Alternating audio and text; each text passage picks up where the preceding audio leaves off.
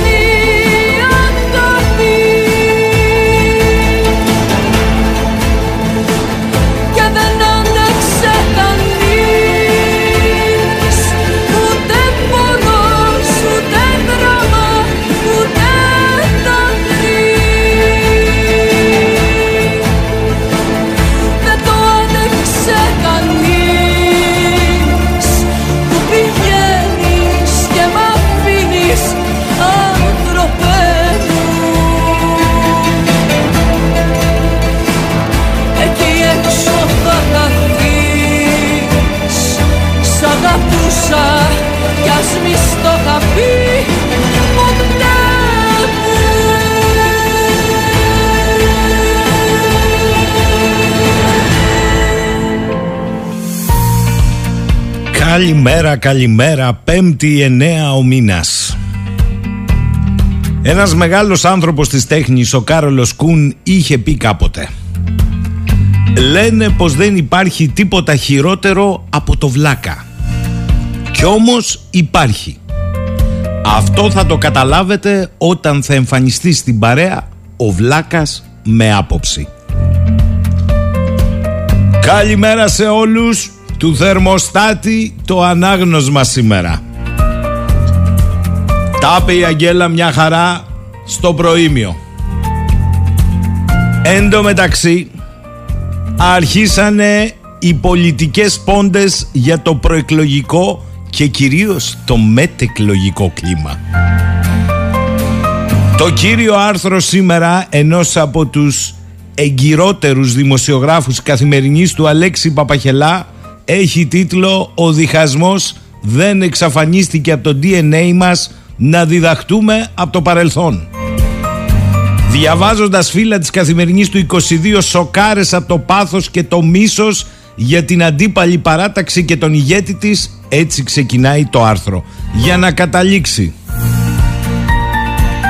Η καταστροφή κάθε γέφυρας και τον μπάχαλο είναι εύκολα. Όσοι συμμετέχουμε στο δημόσιο διάλογο σε αυτό τον τόπο έχουμε μια υποχρέωση στο τέλος της ημέρας να σκεπτόμαστε τη χώρα και την επομένη έπειτα από έναν καυγά είναι σημαντικό να μην περνάμε κόκκινες γραμμές να μιλούν κυβέρνηση και αντιπολίτευση, να ξέρουμε πως αν χρειαστεί μπορούμε να καθίσουμε στο ίδιο τραπέζι και να συνεννοηθούμε. Τον πρόλαβαν όμως το διευθυντή της καθημερινής οι βουλευτές.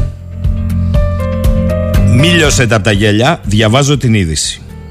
Με 250 ψήφους κατά, όσοι και οι παρόντες βουλευτές που ψήφισαν, παρόντες 250 αρχές καλοκαιριού. Αυτό είναι η είδηση. Η Ολομέλεια της Βουλής απέρριψε το αίτημα για άρση ασυλίας του Προέδρου της Ελληνικής Λύσης Κυριάκου Βελόπουλου. Ομόφωνα και η Επιτροπή Δεοντολογίας της Βουλής, είπα μιλιώστε από τα γέλια, είχε εισηγηθεί τη μία άρση της ασυλίας του Προέδρου του κόμματος, η υπόθεση του οποίου αφορούσε μήνυση εναντίον του από έναν ηλικιωμένο άντρα. Τι μήνυς έκανε ο ηλικιωμένος άντρας; Υποστήριζε ότι του έδωσε από τις τηλεπολίσεις μία κρέμα για τη στήση και δεν είδε αποτέλεσμα. Η κατηγορία αφορούσε στο αδικήμα της αντιποίησης του ιατρικού επαγγέλματος με αφορμή αυτά που κατά το παρελθόν κατά τη μήνυση είχε παρουσιάσει ο πρόεδρος στις τηλεοπτικές του εκπομπές ως ιατρικά προϊόντα. Ε, λοιπόν, έγινε πράξη συνένεση. 250 όσοι οι παρόντες είπαν όχι στην άρση της ασυλίας του. Προφανώς αυτοί που ψήφισαν κατά της άρσης θα είχαν κάνει αποτέλεσμα από την αντίστοιχη κρέμα. Το τι γράφεται στο Twitter δεν λέγεται. Γίνεται πάρτι και είδατε που ξεκινήσαμε από το πουλάκι που έβαλε τη φωτιά και φτάσαμε στα πουλάκια των παππούδων που και ψηφίζουν και πληρώνουν για να παυτώσουν και στο τέλος μένουν στον άμπακο. Τι να πω ρε παιδιά, τι να πω. Κατά τα άλλα, να ασχολούμαστε με αναλύσεις του τύπου αν ο Φουκυδίδης έβλεπε παράθυρο ευκαιρίας και για την Ελλάδα στη σημερινή συγκυρία τη γεωπολιτική. Μέγας είσαι κύριε. Ο Αλέξανδρος λέει καλημέρα, διαφωνώ με τον Κάρολο Κούν και την αρχή σας, εγώ τους πιο βλάκες τους βλέπω στις εκλογές. Εντάξει. Αυτά τα λέμε μετά την απομάκρυση από το ταμείο. Προ αυτού, άλλα πιστεύουμε. Λοιπόν, κάντε λίγο κράτη στα μηνύματα. Quiz προς όλους σας. Για ποιο λόγο γίνεται σχεδόν καθημερινά του κουτρούλι ο γάμος στο Αριστοτέλειο Πανεπιστήμιο της Θεσσαλονίκης Σχολές των Θετικών Επιστημών;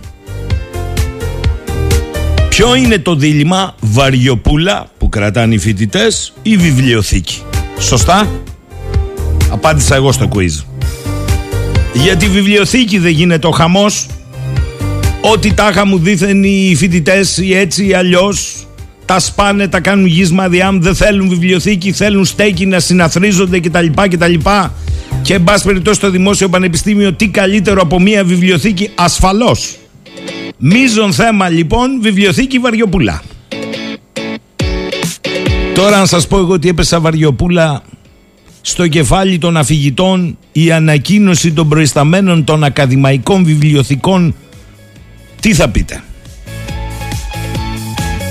Ενώ γίνεται χαμός στο Απιθύτα για να φτιαχτεί βιβλιοθήκη που δεν τη θέλουν οι φοιτητές κατά την αφήγηση, στο νέο νομοσχέδιο με τίτλο Νέοι ορίζονται στα ανώτατα εκπαιδευτικά ιδρύματα, είναι το νέο νομοσχέδιο της κυρίας Κεραμέως, απαλήφθηκε το άρθρο 48 του νόμου 4009 του 11 που αναφέρονταν στις βιβλιοθήκες Σύνδεσμος Ελληνικών Ακαδημαϊκών Βιβλιοθηκών από το άρθρο 343 του υποδιαβούλευση νομοσχεδίου αφαιρείται πλήρως το πλαίσιο λειτουργίας των ακαδημαϊκών βιβλιοθηκών και εκτιμένο που αποδεδειγμένο ωφέλησε τα ιδρύματα της τριτοβάθμιας εκπαίδευσης. Μετά από αυτό εξέδωσαν μία επιστολή όλοι οι υπεύθυνοι των ακαδημαϊκών βιβλιοθηκών της χώρας. Ιόνιο Πανεπιστήμιο, ΕΚΠΑ, Χαροκόπιο, Ανώτατη Σχολή Καλών Τεχνών, Πανεπιστήμιο Αιγαίου, το δικό μας εδώ στο Ηράκλειο το Ελληνικό Μεσογειακό Πανεπιστήμιο, το δικό μας Πανεπιστήμιο Κρήτης με έδρα το Ρέθυμνο,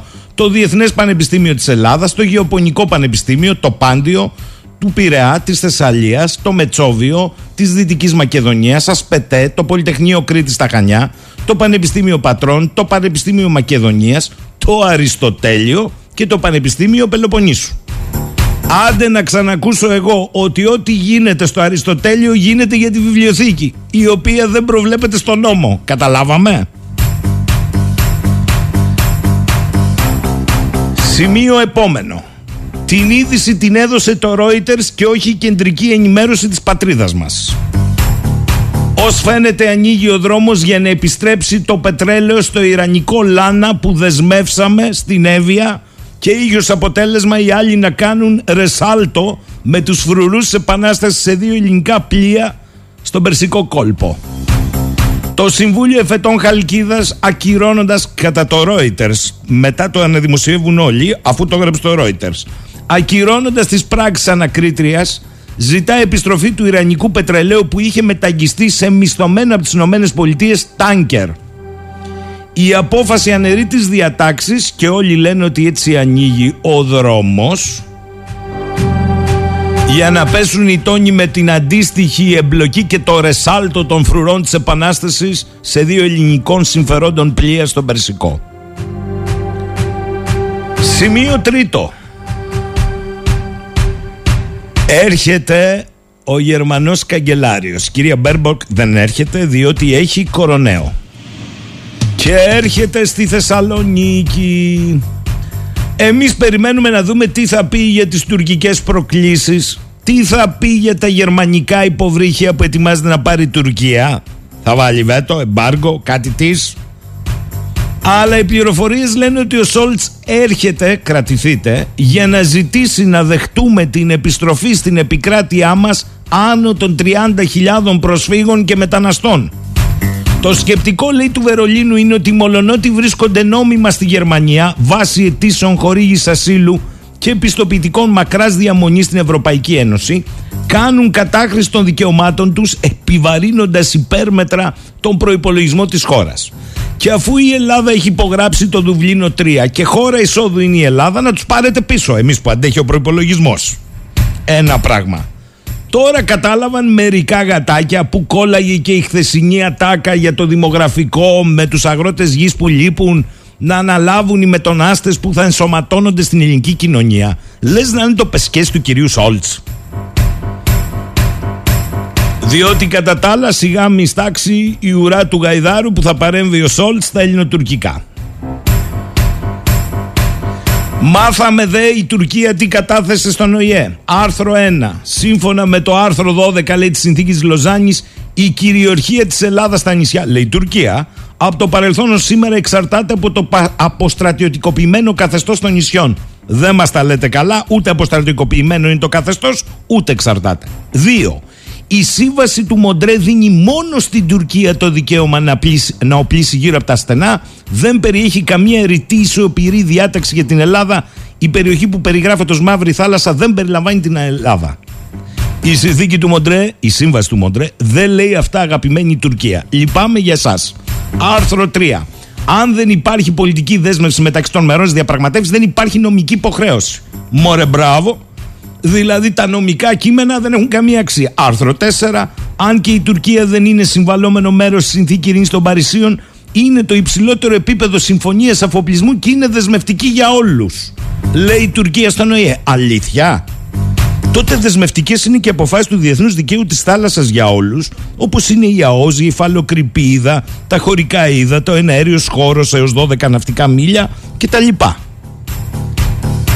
Η λύση του προβλήματος άρθρο 5 αρχιπελάγους Αόλαντ, μεταξύ, το έχουμε παρουσιάσει εδώ, ε, μεταξύ Φιλανδίας και Σουηδίας, αποτελεί παράδειγμα για τις απαιτήσεις Τουρκίας. Τι λέει αυτή η σύμβαση, ότι είναι νεκρή ουδέτερη ζώνη η νήσι, η νήσι Άλαντ μεταξύ Φιλανδίας και Σουηδίας ανήκουν τύποι στη Φιλανδία αλλά έχουν ειδικό καθεστώς. Καταλάβαμε. Και τέλος μας λένε ότι έχουμε και μια αβάσιμη νομική βάση στα αιτήματά μας. Στην Ελλάδα στη Βουλή ασχοληθήκαμε με άλλα. Ο Υπουργός Εθνικής Άμυνας επικαλέστηκε το απόρριτο και δεν έδωσε συγκεκριμένους αριθμούς για τα όπλα που στείλαμε στην Ουκρανία, αλλά επιβεβαίωσε πλήρως όσους εξέφρασαν τις ανησυχίες τους για το τι όπλα και πυρομαχικά έχουμε στείλει. Συμπέρασμα. Το ρεπορτάζ του ριζοσπάστη, αρέσει δεν αρέσει, ήταν ακριβέστατο. Τόσο ακριβέστατο που απλά ο Υπουργός αναφέρθηκε έτσι γενικώς σε κάτι βλήματα πυροβολικού διαμετρήματος 155 χιλιοστών, κάτι αντιαρματικά όπλα, λέει κάτι φορητούς πυράβλους, κάτι ρουκέτες και συστήματα πολλαπλών εκτοξευθών. Σε όλα αυτά κατά τα οποία περιλαμβάνονται ακόμη και Stinger έχουμε απόθεμα. Στο στρατό δεν ισχύει η έκφραση αυτή, αλλά εν πάση περιπτώσει έτσι αναφέρθηκε. Και μετά πήρε φόρα και είπε Έχουμε γίνει ελβετικό τυρί. Είναι δυνατόν αξιωματικοί να πληροφορούν; Το ριζοσπάστη. Δεν νομίζω ότι η Σπόντα πήγαινε εκεί. Το πρόβλημα είναι ότι έχουμε διαρροές γενικώς. Η πίεση είναι λογικό να οδηγεί σε λάθη. Εγώ καταλαβαίνω ότι ο Υπουργός νιώθει πιεσμένος σε αυτή την περίοδο, διότι καταλαβαίνει ότι ορισμένα πράγματα έτσι όπως έχουν γίνει δεν είναι σόλικα. Δηλαδή οι ίδιοι επιτελείς να μην έχουν εκφράσει άποψη για το τι φεύγει και το τι δεν φεύγει. Αλλά να βάζεις τέτοιο αυτογκόλ μέσα στη Βουλή σε τέτοια κρίσιμη περίοδο να λες ότι τα γενικά σου επιτελεία είναι ελβετικό τέρι, αν πραγματικά είναι έτσι, Υπουργέ, δεν χρειάζεται καμία ανακοίνωση. Δεν μπορείς να καταγγέλεις ότι μέσα στο στράτευμα λειτουργεί πέμπτη φάλαγγα που αποκαλύπτει απόρριτες και διαβαθμισμένες πληροφορίες. Ιδίως αυτή την περίοδο. Αν είναι έτσι η δεδομένη διαπίστωσή σου, αντί να κάνεις δηλώσεις, συγκάλεσε όλα τα αρμόδια όργανα και επιτελεία και ζήτησε ευθύνες ακόμη και ασκώντας τα δικαιώματά σου για αποτάξεις και παραπομπές στη στρατιωτική δικαιοσύνη. Αν όμως τα μολάς έτσι, τα παίρνουν κρανίο όλοι, σου λέει τι κατηγορείς η τους πάντες; Για να μην ξεχνιόμαστε. Ερντογάν και Μπαχτσελή χέρι-χέρι κράταμε να σε κρατώ στη Σμύρνη σήμερα θα παρακολουθήσουν την τελευταία φάση της άσκησης ΕΦΕΣ 22 που περιλαμβάνει αποβατικές ενέργειες σε νησιά. Και καταλαβαίνετε ότι τα τουρκικά μέσα ενημέρωση το πρωί λένε βαρισίμαντες δηλώσεις σήμερα. Ερντογάν, Μπαχτσελή, νάμα το Θεό θα πάνε εκεί στο άγαλμα του Ατατούρκ που με τη δαχτύλα από την προκυμαία της Μήνης λίγο πιο πάνω από το προξενείο δείχνει προς τα δυτικά. Έτσι το σκέφτομαι και θα κάνουν δηλώσεις. Εν τω μεταξύ μάθαμε το ξέρουμε ότι μετέχουν και οι σύμμαχοι. Γάλλοι, Άγγλοι Αμερικανοί. Στην αποβατική άσκηση του Ερντογάν. Με αποβατικό πλοίο και εκστρατευτικό σώμα πεζών αυτών. Μωρέ μπράβο στήριξη σύμμαχοι Δηλαδή θα μετέχουν σε σενάριο κατάληψη νησιών άσκηση. Υπάρχει η εκδοχή ότι είναι εκεί για να βλέπει το ματάκι τους μην κάνουν καμιά μακακία ή άλλη. Πήθη. Απροπό, στην άσκηση αποβατική μετέχει και η κυβέρνηση της Τρίπολης Λιβύης με ένα κακοτερένιο πλοίο αλλά μετέχει. Κρατήστε το για το παράνομο τουρκολιβικό αυτό. Μετέχει δηλαδή σε πράξη απόβασης. Ποιο νησί είναι εγκύτερα στη Λιβύη της χώρας νοτίως ή Γάβδος; Ονόνοητο.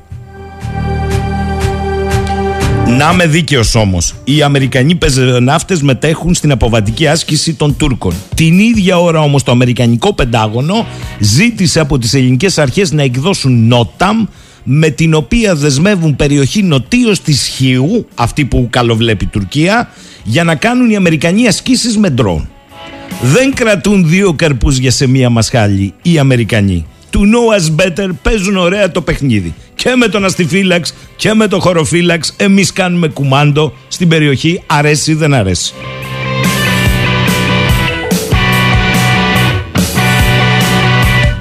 Λοιπόν, καταλαβαίνετε ότι περνάμε ωραία στη χώρα της Φεδράς Πορτοκαλέας. Λέει ο Ηλίας, θα έχετε παρατηρήσει ότι σε άλλους πηγαίνει ο λογαριασμός ρεύματος 100 ευρώ και σε άλλους 2.000 για την ίδια κατανάλωση ίδιο μήνα. Μήπως έχουν στοχοποιήσει κόσμο με κάποιο τρόπο και ανοίγουν λίγα μια μακρόνισο με το ρεύμα; Έτσι κι αλλιώς δεν μπορεί να βγει άκρη με τις ρήτρες, αλλά συμβαίνει και αυτό. Δεν έχω εγώ κάποια εξήγηση, αλλά μήπως φτιάχνουν τίποτα Auschwitz. Ελάτε ρε παιδιά τώρα. Αφού έχουμε τα πουλάκια. Ο Ρέστης λέει η αληθή λέει για το έλλειμμα στο τριχωτό της κεφαλής του Προέδρου δουλεύει όλη η Ελλάδα. Μακριμάλιδες είμαστε. Α, εγώ πάντως όχι. Φέρον καράφλα. Πριγκυπικά. Σταύρος, καλημέρα σας. Τελικά λέει 250 προς 1. Έχει απόλυτη επιτυχία το προϊόν. Σωθήκαμε. Α, το πιάσε το υπονοούμενο. Σωτήρης, καλημέρα από Πάτρα. Ο Πρωθυπουργός δεν βλέπει το πρότυπό του και λίντερ του νεοφιλελευθερισμού στην Ευρωπαϊκή Ένωση Μακρόν το πώς προσπαθεί να αντιμετωπίσει τη λαθρομετανάστευση στη χώρα του όταν είδε τι προβλήματα δημιουργήθηκαν. Παιδιά, απονεμένη κουβέντα αυτή.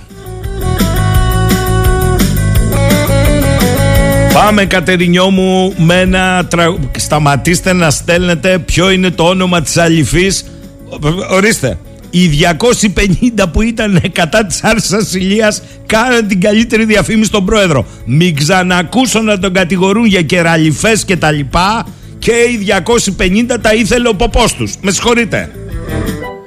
Υπάρχει λέει καμία επίσημη ανακοίνωση τα τελευταία πολλά χρόνια της ΕΦΕΣ από το ελλαδικό κράτος ότι η άσκηση αυτή είναι εναντίον μας ή είναι ταπεινωτικό να λέμε γιατί δεν κάνουν οι άλλοι δουλειά, τη δουλειά μας. Συγγνώμη. Συγγνώμη δεν θα υποδείξουμε εμείς στη γείτονα χώρα, ούτε αυτή σε εμάς, τι στρατιωτική άσκηση θα κάνει και με τι σενάρια. Άλλο ότι γνωρίζουμε ποιο είναι το σενάριο. Το ερώτημα είναι οι σύμμαχοι που επίσης γνωρίζουν.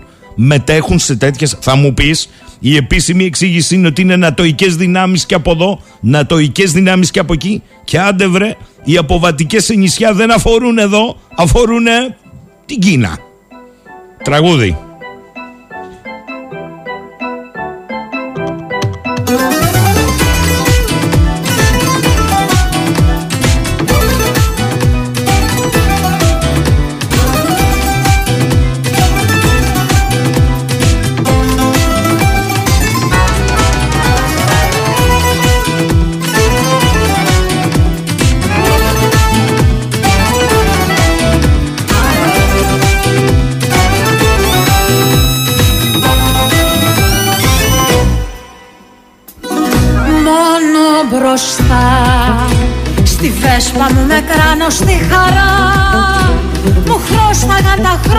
Χρόνια ποσοστά Τα χάρισα στα όρφανα του κόσμου. Μόνο μπροστά Να παίρνουνε οι αγκαλιές σειρά. Αγόρια και κορίτσια την κρυστά Τον κόσμο αυτό θα αλλάξουν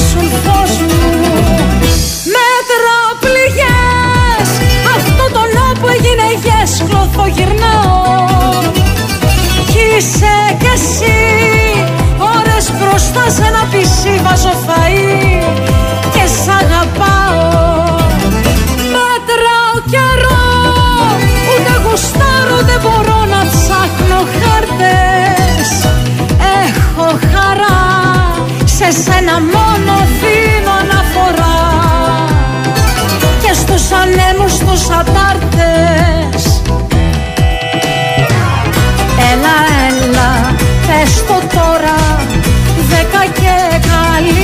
χωράνε Τελευταία ανηφόρα.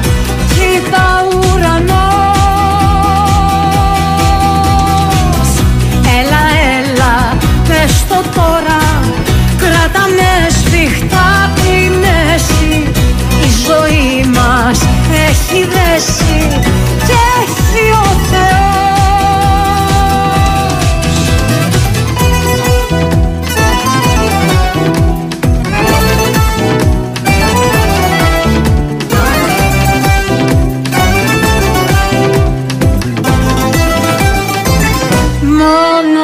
μπροστά. Φοράω τα σημαίνια μου φτερά Με ήλια από φιλιά χρωματιστά. Και πάνε ρε παιδιά Άλλη μια γύρα Μόνο μπροστά. Και όχι τα ξερά με τα χλωρά Να γίνει εμφανής η διαφορά. Να φεύγει ότι είναι φύρα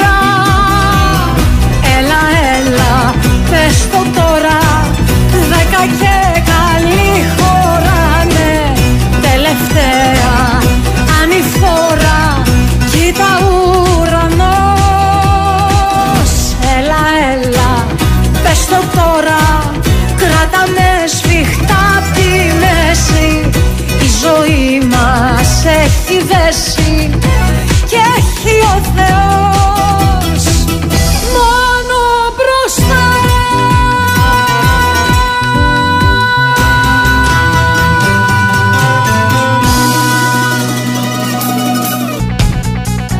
Ρε παιδιά, κάντε λίγο κράτη. Να πούμε και καμιά αστεία κουβέντα. Όλο σοβαρά θα στέλνετε. Λέει είναι τα βρυλίσια εδώ, μα οι απόγονοι λέει του τετυμποϊσμού και κούρεμα με την ψηλή πουλάνε κρέμες για την τριχόπτωση. Θα σηκωθεί από την κόλαση ο Μακαρέζο και ο αδερφός Τηλιανός. Άλλος εδώ, Σταύρος. Έχω μια σοβαρή υποψία. Α, το έχεις ψάξει, Σταύρο. Ότι η αληφή λέγεται θερμοστητικών ή θερμοτσουχτικών. Η Αγγελική που βγάζει το πρωί βουλευτές 250 όλοι παρόντες. Αν είναι και οι δικοί μας να τους ρωτάει ρε παιδί μου με τι κριτήριο ψήφισαν έτσι. Ο Γιάννης λέει καλημέρα από τα Δωδεκάνησα. Ο Ηλίας λέει ήταν λίγο φιλόδοξο αυτό του Προέδρου του Κυριάκου στη χώρα του Βελόπουλου που δεν παράγει ούτε πέτρες να ανακαλύψει το ματζούνι για τη στήση. Ενδιαφέρον όμως θα έλεγα στον Πρόεδρο ένα-ένα ας αρχίσουμε πρώτα από το καταστατικό χάρτη του ΟΗΕ πώς ορίζουμε τη δημοκρατία γιατί νομίζω ότι κανείς στη Βουλή δεν ξέρει καν τι είναι ο καταστατικός χάρτης ναι, ενώ στον ΟΗΕ που το ξέρουν, ηλία μου. Και εννοώ ως προς τα λαϊκά συμφέροντα, γιατί ως προς τα ολιγαρχικά τα ξέρουν, λέει, όλοι τους πάρα πάρα πολύ καλά. Λοιπόν, αφήστε τα θερμοστατικά και άκουγα για τις αναμνήσεις διαφήμισης για τα κλιματιστικά. Σας τα πω σε λίγο. Του Ρουφιάνου το ανάγνωσμα και ατομική ευθύνη. Θα γίνει του κουτρούλιο ο γάμος. Και έχω και ράματα για τη ράε να σας πω. Αλλά στη συνέχεια. Τώρα ας δούμε πρώτα τις εξελίξεις στο... Σήμερα θα έχουμε φιέστα, θα έχουμε σοου στη Σμύρνη. Ερντογάν Μπαχτσελή, θα έχουμε μεγάλο σοου. Έτσι φαντάζομαι ότι δεν θα κάνουν καμία μακακία να κάνουν τις δηλώσεις και να έχουν δίπλα τους Αμερικανούς και Γάλλους διότι τότε θα γίνει του αγκουριού το ανάγνωσμα ενώ τους συμμάχους. Η ουσία πάντως δεν αλλάζει. Μέρα περνά έχουν μπει σε προεκλογική περίοδο στην Τουρκία; Όχι. Όχι. Ούτε εμείς. Αυτός ο Ερντογάν, ρε παιδί μου, πρωί, μεσημέρι, απόγευμα, βράδυ, μιλάει σε συνέδρια του κόμματος, της νεολαίας, του πανεπιστημίου, από κοντά όλοι οι συνεργάτες. Μετά ο Μπαχτσελή. Μετά βγαίνει η αντιπολίτευση. Μετά βγαίνουν τα μέσα. CNN Turk. Κάποτε είχε ο Μπιράντ είχε, είχε ένα κύρος ρε παιδί μου το κανάλι. Δηλαδή τα ακούει και το CNN. CNN Turk βγαίνουν δημοσιογράφοι και βγάζουν χάρτες και λένε από εκεί να μπείτε. Καταλαβαίνετε ότι είναι σύσσωμοι. Μην έχετε αυταπάτε. Λοιπόν, επειδή οι τόνοι ανεβαίνουν, να το αποφορτήσουμε και να τα ακούσουμε λίγο πιο ψύχρεμα από τον αρθρογράφο και αναλυτή των διεθνών γεγονότων, τον κύριο Γιώργο Καπόπουλο σήμερα, ο οποίος βεβαίως μας είχε πει πως έχει αλλάξει πίστα η Τουρκία, πώς έχει κάνει πιο ποιοτικές τις απειλές της στον ίδιο δρόμο. Αλλά φαντάζομαι ότι και ο ίδιος μάλλον έχει μείνει έκπληκτος από αυτό ανά 20, α, όχι 24 ώρα, ανά 2 ώρο και νέο και νέο και νέο, νέο σκηνικό. Φανταστείτε σήμερα στη Σμύρνη. Ε. Καλημέρα κύριε Καπόπουλε. Καλημέρα κύριε Σαχίνη. Κοιτάξτε, πρέπει κανείς να αναζητήσει την λογική του παραλογισμού. Ο Ερντογάν τι έχει κάνει; Έχει ανοίξει με αφορμή τον πόλεμο στην Ουκρανία, με αφορμή τις διεθνείς εξελίξεις και την προσπάθειά του να βρει μια συμβαστική λύση με τις Ηνωμένες Πολιτείες πολλά μέτωπα. Το βέτο στην ένταξη της Φιλανδίας και της Σουηδίας στην Ευρωπαϊκή Στήνη στο ΝΑΤΟ, την απειλή πολέμου στη Συρία και την απειλή ε, ανεξέλεγκτων εξελίξεων με την Ελλάδα στο Αιγαίο. Από τα τρία αυτά μέτωπα. Και την Κύπρο, τέσσερα. Και την Κύπρο, τέσσερα, βέβαια. Από τα τρία αυτά μέτωπα προφανώς εκτιμούν ότι πιο συσπηρωτικά και πιο ακίνδυνα λειτουργεί η εμπριστική ρητορική σε βάρος της Ελλάδος και της Κύπρου. Γιατί, Γιατί η Φιλανδία και η Σουηδία πέραν της φραστικής αποφασιστικότητας της Τουρκίας δεν είναι εύκολο παιχνίδι, δηλαδή κινδυνεύει να βρει απέναντί του τις Ηνωμένες Πολιτείες και όλους τους εταίρους του ΝΑΤΟ και για τη μια εισβολή στη Συρία, κακά τα ψέματα, δεν υπάρχει πράσινο φως της Ρωσίας όπως έλεγαν χθες στην Άγκυρα, κινδυνεύει να, βρει, να, να βρουν οι στρατιωτικές δυνάμεις της Τουρκίας που θα κάνουν την εισβολή απέναντί τους Ρώσους και Αμερικανούς στρατιώτες. Άρα τι μένει από όλα αυτά σαν ξέφρενη ρητορική που μπορεί να εκπέμπεται ανωδύνως εν ώψη της Συνόδου Κορυφής του ΝΑΤΟ και εν ώψη μιας τουρκικής πίεσης για μια συνολική εξομάλυνση τους Αμερικανούς η εμπριστική ρητορική σε βάρος Ελλάδος. Αλλά προσέξτε, εδώ η Τουρκία και ο Ερντογάν έχουν αυτοπαγιδευτεί. Ε, ε υπάρχουν δυστυχώς δεν προβάλλονται όσο πρέπει εδώ στην Ελλάδα υπάρχουν έγκυρες φωνές ναι. πανεπιστημιακών συνταξιούχων διπλωματών και στρατηγών οι οποίοι λένε ότι προσέχτε αυτή τη θεωρία ότι και μπορούμε να αμφισβητήσουμε την κυριαρχία της Ελλάδος στα νησιά δεν τη δέχεται κανείς πουθενά επί της γης και είναι σαν μόνοι μας να διαλέγουμε το ρόλο του επιτιθέμενου. Ε, ε οι δύο ε, συνταξιούχοι διπλωμάτες της ε, Τουρκίας επεσήμεναν ότι άλλο να, να μιλάς αν το η Ελλάδα έχει δικαίωμα να επεκτείνει τα χωρικά της σύντατα στα 12 μίλια και άλλο να μιλάς για όρο κυρια, ότι η κυριαρχία της Ελλάδος στα νησιά του Αιγαίου είναι υπό προϋποθέσεις. Αυτό δεν προκύπτει από πουθενά. Ε, θέλω να σας ρωτήσω κάτι κύριε Καπόπουλε γιατί έχετε μια πολύχρονη εμπειρία. Αισθάνεστε ότι η Τουρκία όταν κάνει κινήσεις απέναντι στον ελληνισμό και το λέω έτσι και για την Ελλάδα και για την Κύπρο τις κάνει επειδή είναι ζορισμένη, πιεσμένη, απομονωμένη που δεν το βλέπω εγώ ή τις κάνει είτε όταν αισθάνεται ισχυρή ή όταν θεωρεί ότι η συγκυρία την παίρνει; Κοιτάξτε υπάρχει μια πάγια τουρκική στρατηγική θεώρηση ότι η Ελλάδα επεκτείνεται διαρκώς και της αφαιρεί τη γεωπολιτική της αξία. Μιλά, μιλάτε καμιά φορά με Τούρκους σοβαρούς ανθρώπους κατά τα άλλα οι οποίοι δεν εκφράζονται με το φανατισμό του Μπαχτσελή ή του Ερντογάν και σου αφήνουν να, να, να, να εννοηθεί ότι σας αφήσαμε να πάρετε τα δωδεκάνησα το 1947 χωρίς να αντιδράσουμε. Υπάρχει, υπάρχει η αντίληψη της γεωγραφίας στην Τουρκία και από την ελληνική μεριά υπάρχει η αντίληψη της ιστορίας. Συγκρούονται λοιπόν η ιστορία με τη γεωγραφία με την εξής έννοια δηλαδή ότι και τα Δωδεκάνησα και τα νησιά του Αιγαίου και η Κύπρος είναι χώρες που ανήκουν στην, ε, στον ελληνισμό και, αλλά γεωγραφικά βρίσκονται κοντά στην Τουρκία. Ε, ε, είναι mm. η ανάποδη ιστορία από πλευράς Τουρκίας. Αυτό... Είναι στη λάθος πλευρά της γεωγραφίας στα νησιά δηλαδή κατά την Τουρκία. Αυτό κάπως έτσι. Ακριβώς. Μάλιστα. Τώρα κύριε Καπόπουλε, ε, επικαλούμενος πάντα την εμπειρία σας, εάν σας έλεγε κανείς όχι να ποντάρετε ούτε να προβλέψετε αλλά να εκτιμήσετε εφόσον αποφασίσουν, γιατί εδώ δεν φαίνεται να υπάρχει διαφοροποίηση στο επίσημο πολιτικό σύστημα για την ώρα στις δημόσιες δηλώσεις της Τουρκίας. Αντιθέτως πλειοδοσία, αν αποφασίσουν να κάνουν ένα βήμα παραπάνω θα εκτιμούσατε ότι για αυτούς είναι πιο όρημη η ιστορία στην Κύπρο ή με τα νησιά γιατί έχουν ποιοτικά αναβαθμίσει τις απειλές τους με αυτό το παράλογο μεν, αλλά αυτοί το κάνουν. Παράλογο ήταν και το τουρκολιβικό. Συνδέουν την ύπαρξη στρατού και όπλων με την κυριαρχία ενός νησιού. Ευθέως. Ναι, αυτό είναι, αυτό είναι κάτι το οποίο δεν στέκει πουθενά. Υπάρχουν δύο περιπτώσεις κυριαρχίας υπό όρους, αλλά στις αντίστοιχες συνθήκες αναφέρεται. Είναι τα νησιά Άλαντ που ανήκουν στη Φιλανδία και τα οποία έχουν ειδωθεί υπό προνομιακούς όρους για την διατήρηση εκεί της Σουηδικής μειονότητας. Τα οποία έβαλαν στην επιστολή τους οι Τούρκοι στον ΟΗΕ τώρα. Αυτό λέει είναι, είναι πρότυπο. Λέει. Η σχετική συνθήκη αναφέρεται. Ναι, ναι.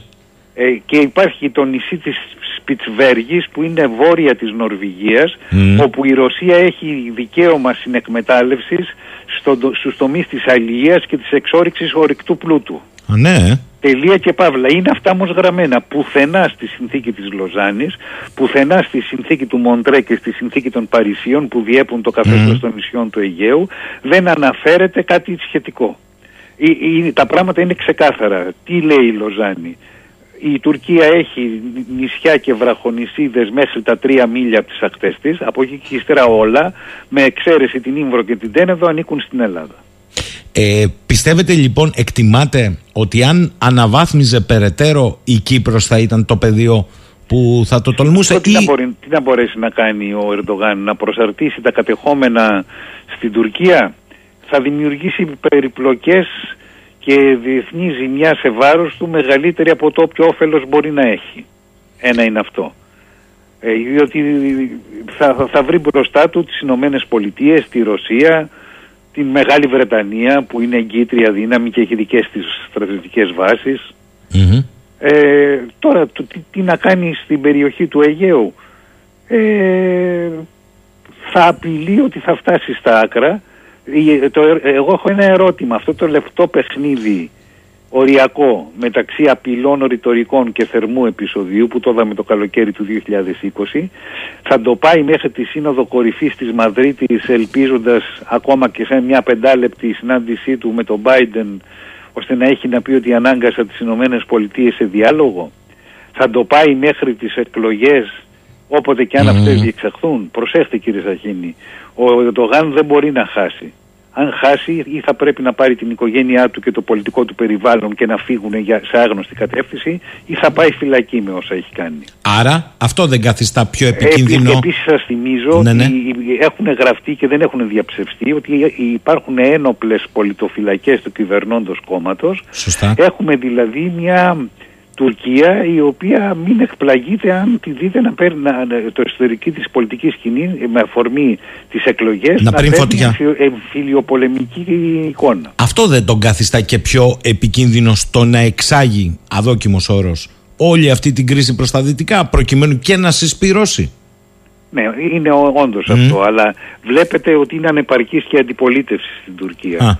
Δηλαδή, αντί να αφήσουν το χώρο στο Δήμαρχο της Κωνσταντινούπολης και στο Δήμαρχο της Άγκυρας που μιλάνε με όρους οικονομίας, με όρους καθημερινότητας και με όρους του 2022, ε, υπάρχει αυτός ο Άθλιος Τζάρογλου ο οποίος ε, πλειοδοτεί του λέει κάνες εσύ βρες το θάρρος να πάρεις ένα από τα νησιά που μας έκλεψαν οι Έλληνες και εμείς θα είμαστε μαζί σου. Τώρα με ρωτάνε πάρα πολύ με βάση την εμπειρία που επικαλείσαι και εσύ κύριε Σαχινή του κυρίου Καπόπουλου κατά τη γνώμη του η Ελλάδα μπορεί να κινηθεί μόνο στο διπλωματικό πεδίο; Έχει, τέτοιο, έχει τέτοια πολυτέλεια; Τι εννοείται, ε, να, να, να αφήσει να διεξαχθεί, να, να, να, να, να γίνει ε, κάποιο τετελεσμένο που να ανατρέπει τις ισορροπίες στο Αιγαίο και τις πάγιες ελληνικές θέσεις, όχι δεν νομίζω ότι θα γίνει κάτι τέτοιο. Άρα κατά τη γνώμη σας έχουμε αλλάξει ταχύτητα κι εμείς πια; Εκ των πραγμάτων. Εκ των πραγμάτων. Ε, με ρωτούν εδώ επίσης, από πού αντλούμε τη βεβαιότητα ότι οι σύμμαχοι θα μπλοκάρουν την Τουρκία; Μήπως οι σύμμαχοι έρθουν κατόπιν εορτής για να μας καθίσουν και εμάς και αυτούς σε ένα τραπέζι όπου στο τέλος κάποιες από τις απαιτήσεις της Τουρκίας θα γίνουν δεκτές; Η Τουρκία έχει διαμορφώσει ένα σκηνικό το οποίο συγκρούεται ευθέως με τις προτεραιότητες και τις οποίες έχουν ιεραρχήσει οι Ηνωμένες Πολιτείες. Η Σύνοδος Κορυφής του ΝΑΤΟ στη Μαδρίτη, από Σύνοδος Συσπήρωσης του ΝΑΤΟ και ανασύνταξής του απέναντι στη Ρωσία, έτσι όπως το θέλουν οι Ηνωμένες Πολιτείες δηλαδή, κινδυνεύει να γίνει μια σύνοδος γύρω από την Τουρκία. Ε, χτυπάει τις, τις στοχεύσεις των Ηνωμένων Πολιτειών στην Ευρώπη και στην ε, Ευρασία γενικότερα σε μια πολύ κρίσιμη στιγμή με τοπικά ο Ερντογάν. Ε, Άλλος φίλος εδώ, μήπως ο Ερντογάν περιμένει τις ε, ε, τις λεγόμενες εκλογές του μεσοδιαστήματος στις ΗΠΑ και αν η Δημοκρατική και ο Biden πάνε πιο κάτω από ό,τι φαίνεται, τότε να κάνει την κίνησή του; Η Δημοκρατική και ο Biden θα τις χάσουν τις εκλογές με τα σημερινά δεδομένα. Απλώς συζητάμε αν θα είναι η ήττα συντριπτική ή διαχειρίσιμη. Αυτό είναι δεδομένο. Σας θυμίζω όμως ότι οι, κυρώ, οι μόνες κυρώσεις που έχουν επιβληθεί στην Τουρκία επιβλήθηκαν από τον Biden και από τον κύριο Πομπέο λίγες εβδομάδες πριν εγκαταλείψει το State Department, από, από τον Τραμπ, ε, συγγνώμη. Λίγες εβδομάδες πριν εγκαταλείψει το Λευκό Οίκο. Θέλω να πω ότι σε, σε, σε μια τέτοια πρόκληση ε, απέναντι στις Ηνωμένες Πολιτείες η στάση θα είναι διακομματική. Ε, ο φίλος ο Μελέτης Καλημέρα λέει κύριε Καπόπουλε Δεν νομίζετε ότι η Ελλάδα θα έπρεπε και η Κύπρος Να ζητήσουν εδώ και τώρα Σκληρές αποφάσεις Από το σύνολο της Ευρωπαϊκής Ένωσης; Ε, η, η Ευρωπαϊκή Ένωση είναι βαθιά διαιρεμένη ως προς τις εξελίξεις στην Ουκρανία, ως προς το μέλλον των σχέσεων με τη Ρωσία. Ε, είναι πολύ δύσκολο να πετύχει κανείς μια ενιαία ευρωπαϊκή στάση στο οτιδήποτε. Βλέπετε τι γίνεται για παράδειγμα στο θέμα του εμπάργκο πετρελαίου απέναντι στη Ρωσία. Βλέπετε τι γίνεται ως προς την ε, σύγκρουση την ίδια αυτή καθ' αυτή. Άλλοι όπως ο Μακρόν, ο Ντράγκη και ο Σόλτς θέλουν εδώ και τώρα και χειρία και διαπραγματεύσεις. Άλλοι όπως η Πολωνία για παράδειγμα θέλουν παράταση του πολέμου και ήττα της Ρωσίας.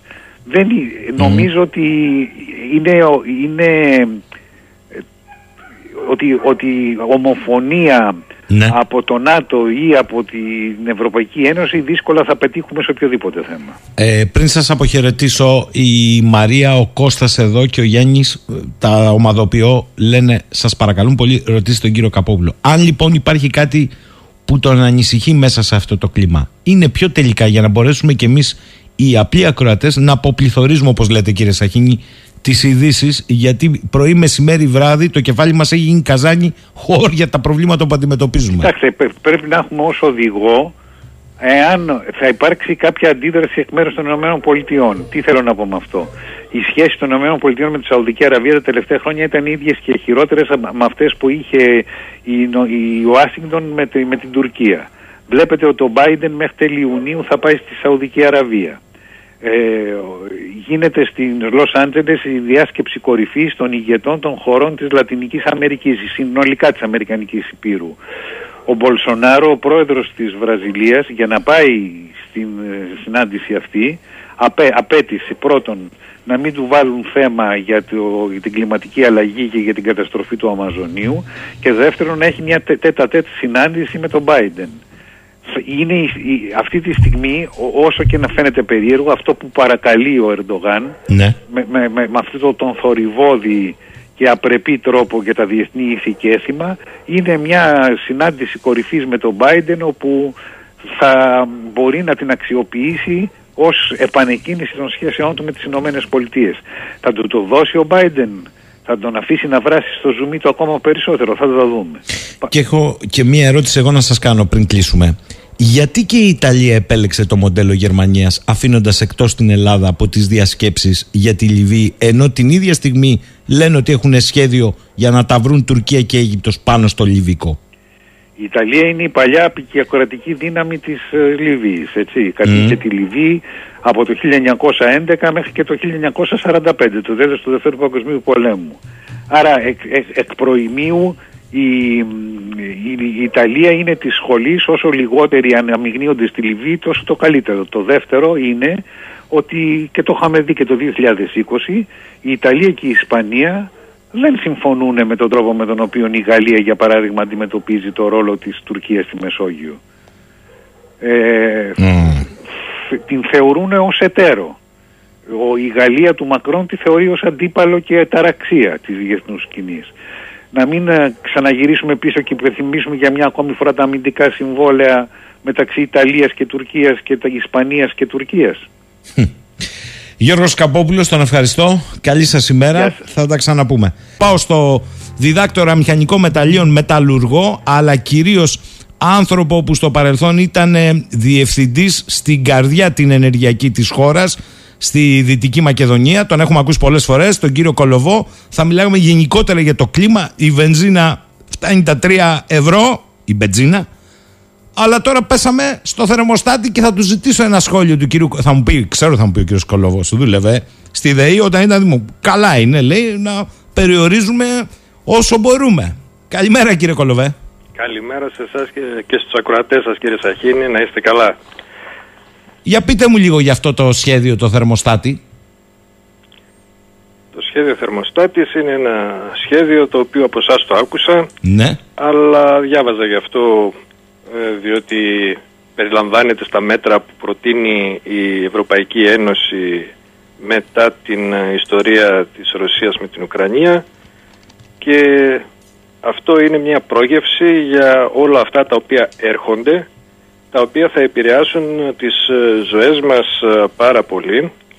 Και εμείς οι μεγαλύτεροι προλάβαμε, ζήσαμε κάποια καλά χρόνια αλλά αυτές οι ανοησίες που γίνονται, για να το πω πολύ ευγενικά, επηρεάζουν τις ζωές των παιδιών μας που έχουν τη ζωή τους μπροστά. Τους έχουν φάει 10 χρόνια από τη ζωή με τη χρεοκοπία την προηγούμενη δεκαετία. Θα τους φάνε άλλα 10 χρόνια από τη ζωή ε, με τις ε, ανοησίες, για να το πω πάλι ευγενικά, που γίνονται με προσχήματα περί δίθεν κλιματικής κρίσης, περί δίθεν α, απεξάρτησης από το ρώσικο αέριο και εξάρτησης από το αμερικάνικο και το καταριανό αέριο.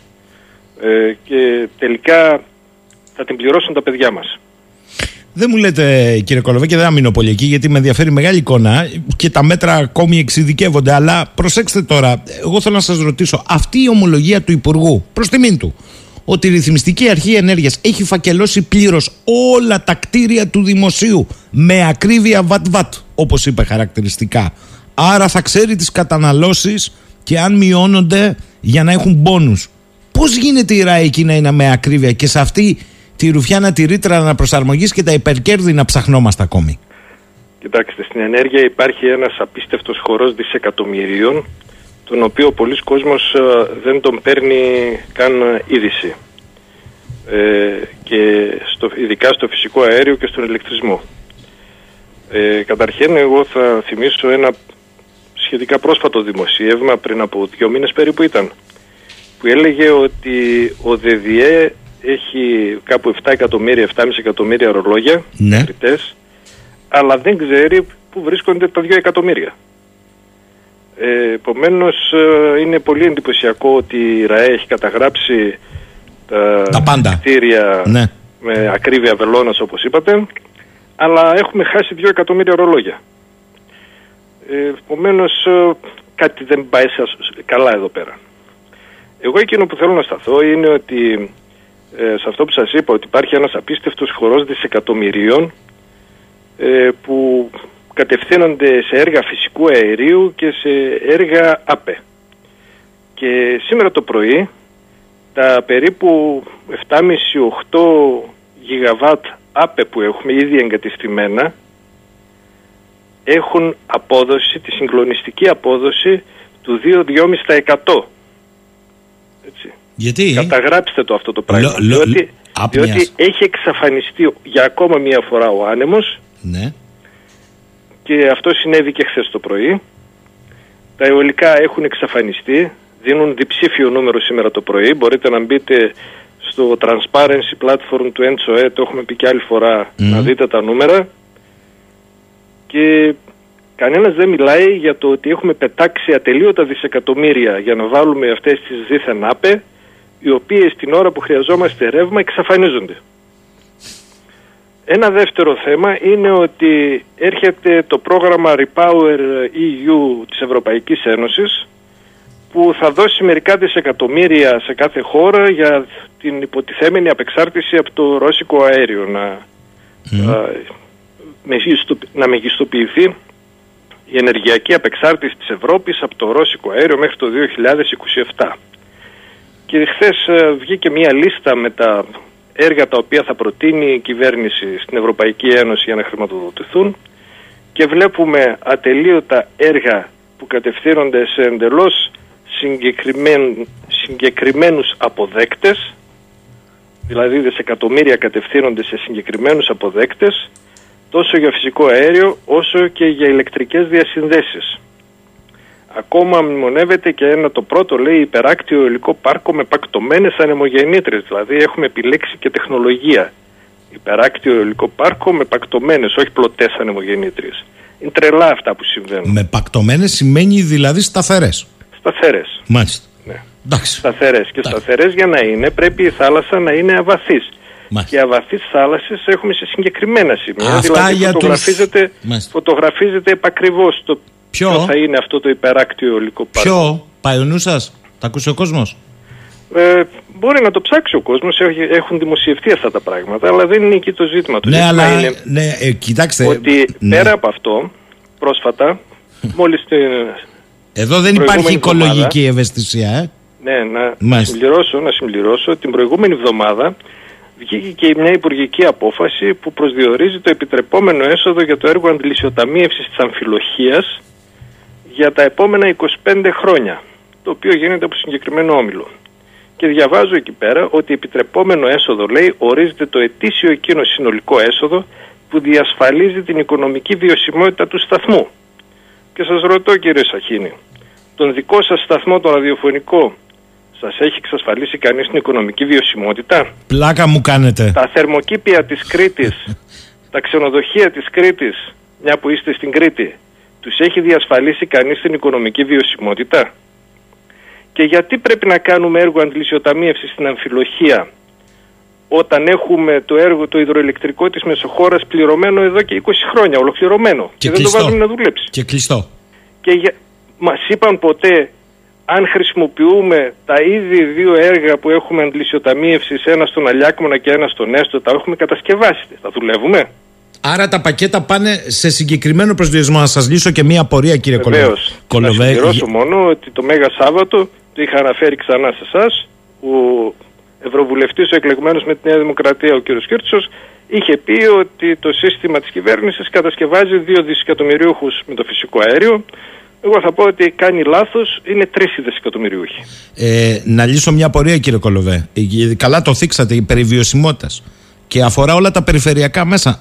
Όχι μόνο δεν έχουν εξασφαλίσει τη βιωσιμότητα, θα σας πω και κάτι ανάστροφο.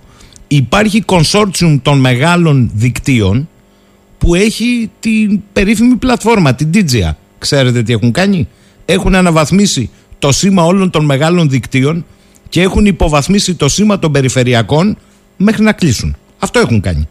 Ναι, σας είπα προηγουμένως Για τη βιωσιμότητα που λέτε. Κατευθύνονται δισεκατομμύρια σε συγκεκριμένους αποδέκτες. Ωραία πράγματα. Ωραία. Ακούστε εδώ, λέει ο Σάκης, καλημέρα, λέει κύριε Κολοβέ. Ε, Χθες χοντρικά στα 800, ή λέγαμε λέει στα 800 ευρώ λογαριασμού, 40 ευρώ πάνε στο κράτος, ΔΕΗ ΕΡΤ, συν όποιο ΦΠΑ και περίπου 650 ευρώ πάνε καθαρά στην τσέπη του παρόχου. Αυτό δεν είναι κρίση ενέργειας, αλλά κλέψιμο ξεκάθαρο. 5.000% κέρδος. Πού ακούγεται, λέει, πού ακούστηκε αυτό, ποια επιχείρηση πάνω από 2%. Σοβαρά μιλάμε έχω πει και στην uh, τηλεοπτική εκπομπή που με είχατε καλέσει και στο ραδιόφωνο που είχα βγει, έχω πει ότι κατά τη γνώμη μου η κρίση είναι πολιτική και δεν είναι ενεργειακή. Επομένως ε, θα πρέπει να δούμε τι θα συμβεί με το πολιτικό ζήτημα της χώρας ε, διότι μόνο έτσι θα λυθεί και το, υπάρχει περίπτωση να λυθεί και το ενεργειακό. Διότι προσέξτε, σας ανέφερα προηγουμένως ένα χορό δισεκατομμυρίων. Σε αυτόν τον χώρο δισεκατομμυρίων δεν περιλαμβάνεται πουθενά η αναβάθμιση του δικτύου χαμηλής τάσης που θα επέτρεπε στους απλούς πολίτες, σε όλους εμάς, να βάλουμε φωτοβολταϊκά στις στέγες. Αντίθετα, η προτεραιότητα του ΔΔΕ... Μισό, μισό, μισό, μισό. Αυτό πρέπει, το έχετε ξαναπεί, θέλω να το ξαναπεί γιατί ο πολλής κόσμος δεν το έχει καταλάβει. Που σημαίνει ότι αν βάλω φωτοβολταϊκό εγώ στη στέγη, τι γίνεται; Δεν τα σηκώνει το δίκτυο της χαμηλής τάσης. Και πού πάει αυτό; Δεν θα πάει πουθενά δεν μπορεί να μπει. Άρα πώς μας λένε βάλτε φωτοβολταϊκά στις στέγες, πάμε σε ναι, πρόγραμμα; Προσέξτε, το πρόγραμμα Repower EU της Ευρωπαϊκής ναι. Ένωσης λέει να βάλουμε φωτοβολταϊκά στις στέγες. Στην Ελλάδα όμως αυτό δεν μπορεί να γίνει αν δεν αναβαθμιστεί το δίκτυο της χαμηλής τάσης για να χωράει τα φωτοβολταϊκά στις στέγες. Από τα οποία έχω ξαναπεί ότι θα μπορούσαμε με βάση έρευνα της του Ερευνητικού Κέντρου της Ευρωπαϊκής Ένωσης να παίρνουμε το 1 τρίτο των ετήσιων αναγκών μας. Αλλά θέλει ε, Αλλά δεν το κάνουμε. Μάλιστα διότι τα δισεκατομμύρια κατευθύνονται σε συγκεκριμένα μεγάλα έργα τα οποία κατευθύνονται σε συγκεκριμένους αποδέκτες. Δεν μου λέτε κύριε Κολοβέγη, μιας και το κατέχετε το αντικείμενο. Ισχύει ότι και το αφήγημα που ακούμε και από πολιτικά κόμματα να πάμε σε αποκέντρωση με ενεργειακές κοινότητες, το παιχνίδι είναι στημένο γιατί μέσα σε ενεργειακές κοινότητες έχουν μπει μεγάλη παραγωγή και πάροχοι και εμφανίζονται ως μέλη των ενεργειακών κοινοτήτων και εκμεταλλεύονται ουσιαστικά την φέρουσα δυναμικότητα εγκατάστασης. Μιλούν για ενεργειακές κοινότητες τα κόμματα εκείνα τα ναι. οποία δεν μπορούν να κάνουν δική τους πολιτική σκέψη και αντιγράφουν τις ενεργειακές κοινότητες που έγιναν στη Γερμανία από δημοτικές επιχειρήσεις. Μάλιστα. Όμως εκεί μέσα έχουν μπει ήδη μεγάλο παραγωγή μαθαίνω. Ισχύει αυτό; Δεν το γνωρίζω αυτό το πράγμα, μπορεί να ισχύει. Μάλιστα, καλά πάμε. Είχατε πει πρόσφατα για έναν, σας πάω αλλού, για έναν τριγωνικό σχηματισμό στο διάγραμμα του Brent, τότε που μας το είχατε δείξει τηλεοπτικά, που πολύ μας σας ανησυχούσε. Σήμερα... Το είχα δείξει στην εκπομπή σας ναι, ναι. τηλεοπτική στις 6 Μαΐου. Είχα πει τότε ότι πολύ μου ανησυχεί και υπάρχει το διάγραμμα, μπορούν να το βρουν οι ακροατές σας στο διαδίκτυο, στο YouTube, στην εκπομπή σας. Ε, το λέω τότε ότι με ανησυχεί στις αρχές Μαΐου και Ήδη αυτός ο τριγωνικός σχηματισμός μας έδειξε χθες το βράδυ τα δόντια του όταν το Brent έφτασε στα 124 ε, ευρώ το δολάριο το βαρέλι και αυτό προδιαθέτει για μια νέα εκτόξευση. Το μόνο που μπορώ να πω είναι ότι ε, προσδεθείτε και μην καπνίζετε διότι έρχεται απογείωση της τιμής του πετρελαίου. Άρα η ζωή συνεχίζει να τραβά την ανηφόρα σε αυτά τα θέματα. Ο φίλος μου ο Κούλης από Θεσσαλονίκη λέει καλημέρα στον εξαιρετικό κύριο Κολοβό. Κοντοπατριώτες είστε. Κύριε Κολοβέ, όποιος ελέγχει τα υδροελεκτρικά θα ελέγχει και το νερό. Σωστά. Γιατί δεν βάζει κανείς τη διάσταση με το έλεγχο των υδάτων, όπου πολύ πιθανόν να πούμε και εκεί το νερό νεράκι; Κοιτάξτε, καταρχήν ε, θα πρέπει να έχουμε στο μυαλό μας ότι η ΕΙΔΑΠ, η ΕΙΑΘ, όλες οι δημοτικές επιχειρήσεις ε, λειτουργούν τα δίκτυα ίδρυυσης με χρησιμοποιώντας ηλεκτρικό ρεύμα. Επομένως, όταν ακριβένει το ηλεκτρικό ρεύμα, θα ακριβένει νομοτελειακά και το νερό. Αυτό δεν το έχουμε καταλάβει, δεν το έχουμε συνειδητοποιήσει, αλλά θα έρθει το επόμενο διάστημα με αύξηση στην τιμή του νερού. Γι' αυτό σας είπα νωρίτερα ότι έχουμε πολιτική κρίση και όχι ενεργειακή κρίση. Δεν ενδιαφέρονται οι πολιτικοί για τίποτα περισσότερο από το να κατευθύνουν δισεκατομμύρια σε συγκεκριμένους αποδέκτες. Μάλιστα. Ο φίλος ο Γρηγόρης, καλημέρα λέει στον απίστευτα αληθινό κύριο Κολοβό αυτό με το δίκτυο χαμηλής τάσης που μόλις τώρα το κατάλαβα, παρότι κατάλαβα ότι το έχετε πει αρκετές φορές. Γιατί σφυρίζουν αδιάφορα τα κόμματα, μόνο μας βερμπαλίζουν βάλτε, βάλτε φωτοβολταϊκά στις στέγες και στα διαμερίσματα, αφού δεν υπάρχει δίκτυο. Τι δούλεμα είναι αυτό, λέει; Είναι το δούλεμα που προωθεί μια συγκεκριμένη πολιτική, το έχω πει και άλλες φορές, είναι η πολιτική της κατασκευασμένης από τους πολιτικούς δίθεν κλιματικής κρίσης και προσέξτε πρόσφατα στη Βουλή ψηφίστηκε κλιματικός νόμος που εγώ θα τον πω εγκληματικό νόμο αλλά εν πάση περιπτώσει στον κλιματικό νόμο αναφέρεται μόνο η έννοια της κλιματικής αλλαγής και δεν υπάρχει πουθενά η έννοια της κλιματικής κρίσης. Παρόλο που το 2019 το Ευρωπαϊκό Κοινοβούλιο αποφάσισε ότι βρισκόμαστε σε κλιματική κρίση, παρόλο που ακούσαμε κάποια στιγμή και τον Πρωθυπουργό να λέει ότι δεν θα πρέπει να το λέμε κλιματική αλλαγή, θα πρέπει να το λέμε κλιματική κρίση. Στην πραγματικότητα η κρίση την οποία έχουμε είναι πολιτική. Στην πραγματικότητα, κύριε Κολοβέ, την κρίση την οποία έχουμε τη βιώνει η συντηρητική πλειοψηφία των πολιτών, όχι η ελάχιστη. Ναι, βεβαίως, διότι σας είπα και νωρίτερα, η προτεραιότητα του ΔΔΕ είναι να διαθέσει τα χρήματα για να βάλει έξυπνους μετρητές, που τι είναι οι έξυπνοι μετρητές, θα επιτρέπουν την τιμολόγηση του ρεύματος στα νοικοκυριά ανάλογα με την ώρα που είναι φθηνό ή ακριβό το ρεύμα στο χρηματιστήριο. Και για, για, για ξαναπείτε το αυτό. Ξανα... να τρέχουμε να βάζουμε τα πλυντήρια ε, τη νύχτα που δεν υπάρχει ζήτηση ρεύματος ε, και το ρεύμα είναι φθηνό. Μισό λεπτό, ξαναπείτε το αυτό που είπατε με τους έξυπνους μετρητές. Από την αρχή ξαναπείτε το. Ναι. το... ναι, ναι. Η προτεραιότητα του ΔΔΕ, του Διαχειριστή ναι. Δικτύου Διανομής, είναι να προχωρήσει το project των ε, έξυπνων μετρητών. Ε, και αυτό δεν είναι τωρινό, είναι τα τελευταία χρόνια, ναι. μόνο που δεν υπάρχουν λεφτά. Ωραία. Τα λεφτά πηγαίνουν αλλού. Όταν τα βάλουν; Όταν τα βάλουν λοιπόν, ναι.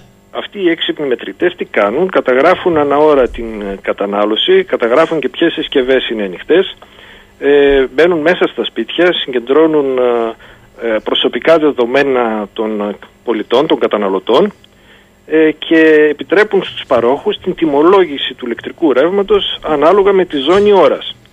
Όταν λοιπόν υπάρχει μεγάλη ζήτηση ρεύματος και στο χρηματιστήριο ανεβαίνει η τιμή mm. της ηλεκτρικής ενέργειας, ναι. αυτή η αύξηση θα μεταφέρεται με τους, με τους έξυπνους μετρητές από τους παρόχους στους καταναλωτές.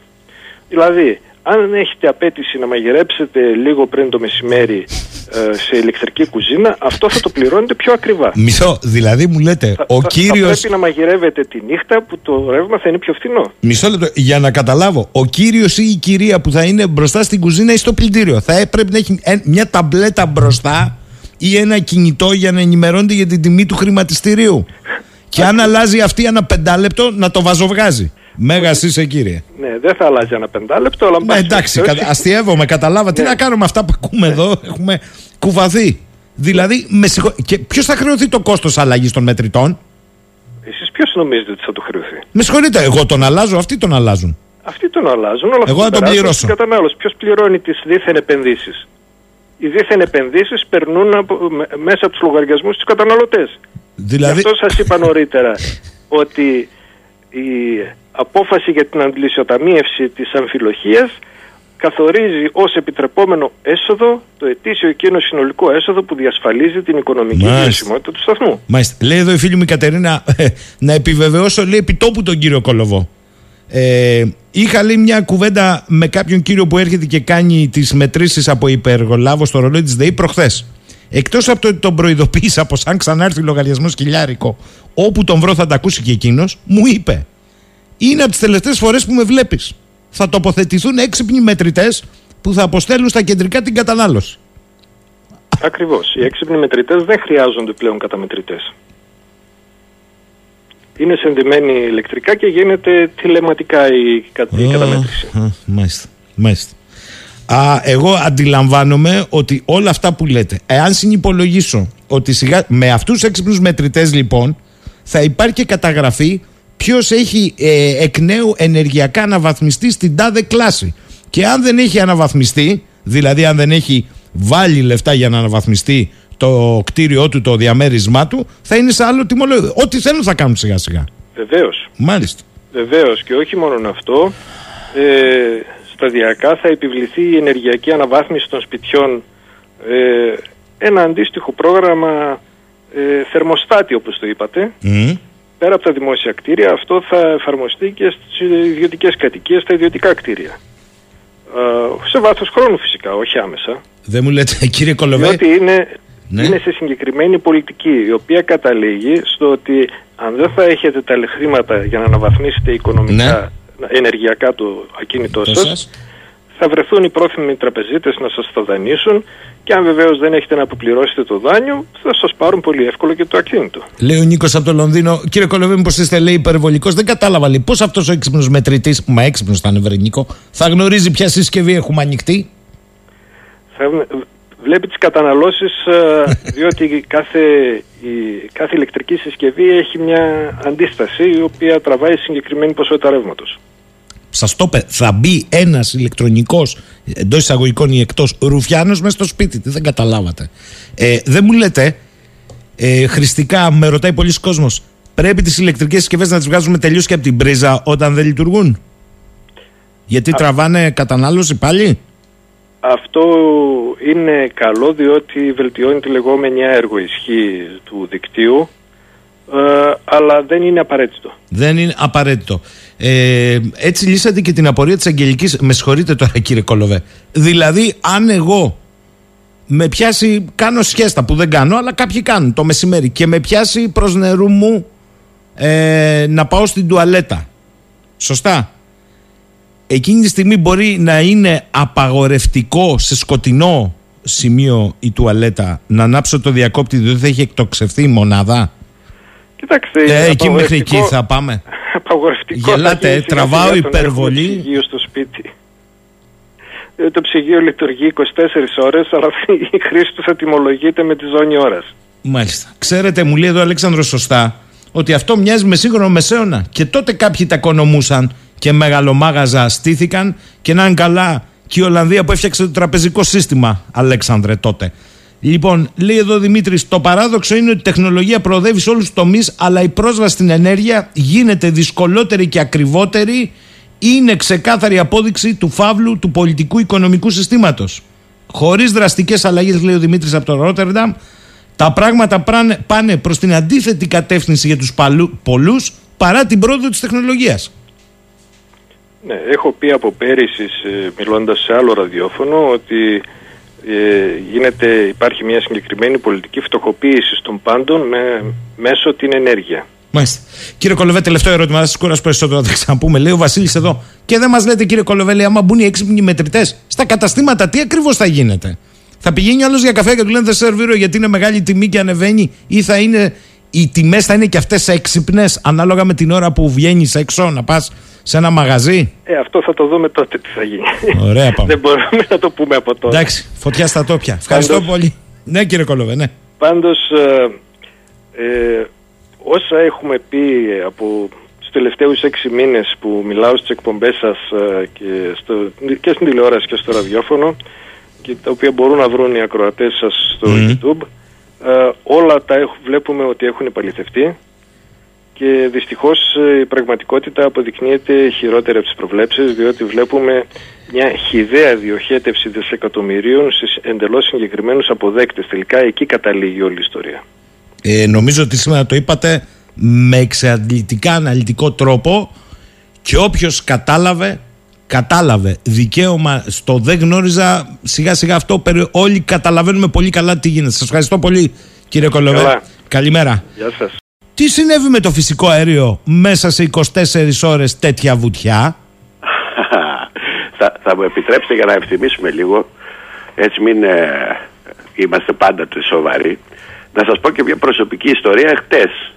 Γιατί, ε, γιατί από αυτή την ιστορία πιστεύω ότι ο κόσμος θα καταλάβει πως πρέπει να σκέφτεται.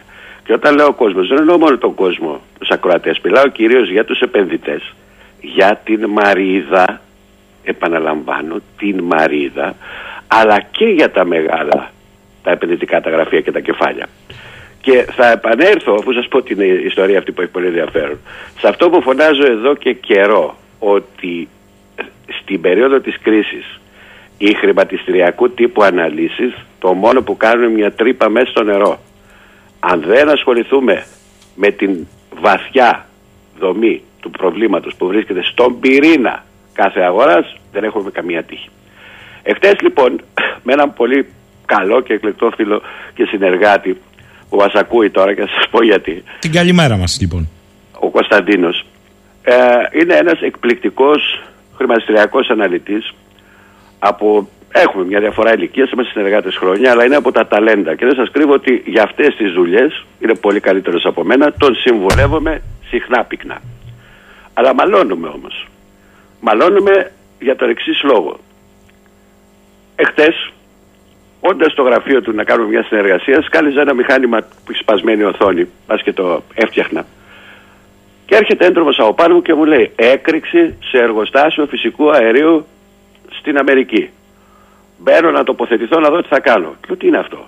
Μου δείχνει στο κινητό τηλέφωνο που είχε την είδηση και βλέπω ότι πράγματι έγινε μια έκρηξη σε μια μονάδα. Κοιτάω καλύτερα ποια μονάδα αφορά και του λέω κάθισε στα αυγά σου και κλώσσα και μην κάνεις τίποτα. Μου λέει μα τι είναι αυτά που λες. Σε μισή ώρα με μία ώρα θα αρχίσει να πέφτει. Μα λέει τώρα θα ανέβει, αυτό θα πάει και 10, 11, 12. Αυτό, σκεφ... αυτό σκεφτόμαι και εγώ έτσι, με βάση αυτά που έχουμε συζητήσει. Θα ανέβει. Αυτό μου είπε και ο Κωνσταντίνος. Ναι. Μα μου λέει είσαι τρελός, μου λέει τι μου λες ότι θα πέσει, πού θα πάει, λέω στα 8. Μην κάνεις λέω τίποτα, αγνώρισε το. Μα δεν σε δω, πακέτα προς... μπαίνουν, αγοραπολισίες, αυτό λέω, αυτή είναι η μαρίδα. Τώρα αυτή τη στιγμή είναι ένα-ένα πάνε στη φάκα. Θα πέσει, κάνε λίγο υπομονή μια ώρα και θα δικαιωθώ. Σε λιγότερο από μία ώρα λοιπόν γύρισα να τον δω και άρχισε ένα κουτί με χαρτομάντιλα και αρχίζει και με τα πετάει ένα-ένα, νευριασμένος. Μου λέει, Μα δεν γίνεται, λέω τι γίνεται. Έχει πάει 8,60 μου λέει. Κάνει βουτιά. Τι συμβαίνει εδώ. Εγώ γελούσα ο καημένος, του λέω κάτσε εκεί που είσαι. Πιάστο. Μην ασχολείσαι. 8.55, 8.50. Κάποια στιγμή μου λέει πάω να φύγω. Λέω, Μα εδώ είναι το γραφείο σου. Πού να φύγεις. Εγώ πρέπει να φύγω. Δεν προλέγε, σε βλέπω άλλο. Πες μου τι γίνεται. Λέω, δεν θα σου πω. Αύριο, επειδή πλέον παραλίγο να με δολοφονήσεις μετά αυτά που πέταξες, αύριο θα τα ακούσεις όλα από το Σαχίνι. Γιατί αν εσείς δεν τοποθετηθείτε και δεν δείτε αυτή τη στιγμή τι συμβαίνει στον πυρήνα της αγοράς, μαύρο φίδι που μας έφαγε. Και για να σοβαρευτώ λοιπόν κύριε Σαχίνη, για να σας πω αυτή η ιστορία έχει πολύ ενδιαφέρον, διότι δείχνει πώς πρέπει οι άνθρωποι να σκέφτονται σε περίοδους κρίσης και να μην αντιδρούν με αντανακλαστικά. Πράγματι, όταν μου έδειξε την είδηση, είδα ότι όντως είναι σοβαρό, σοβαρό site αυτό που την έγραφε, μπορεί να γράφει ψέματα. Αλλά με την πρώτη ματιά διαπίστωσα ότι δεν ήταν εργοστάσιο φυσικού αερίου. Ήταν εγκαταστάσεις υγροποιημένου φυσικού αερίου, LNG δηλαδή, στο Freeport. Είναι στο Τέξας και είναι ένα νησάκι μάλλον έξω από το Τέξας. Είναι κάτι ανάλογο με τη δικιά μας τη Ρεβιθούσα, το πω έτσι για να καταλάβει ο κόσμος. Όπου εκεί δεν με είχε πάρει φωτιά, και αρχίσαν οι ειδήσεις ότι έχουμε πρόβλημα. Έτρεχαν οι άλλοι να τοποθετηθούν, να κάνουν εκεί, να προλάβουν την ε, έκρηξη των τιμών, να αγοράσουν στα χαμηλά. Αλλά εδώ αυτό έδειξε ότι για μισή ώρα πάρα πολλοί κόσμος εγκλωβίστηκε και την πάτησε, διότι όταν βλέπεις ένα εργοστάσιο πρέπει καταρχάς να λες τι είναι αυτό. Επηρεάζει την παραγωγή.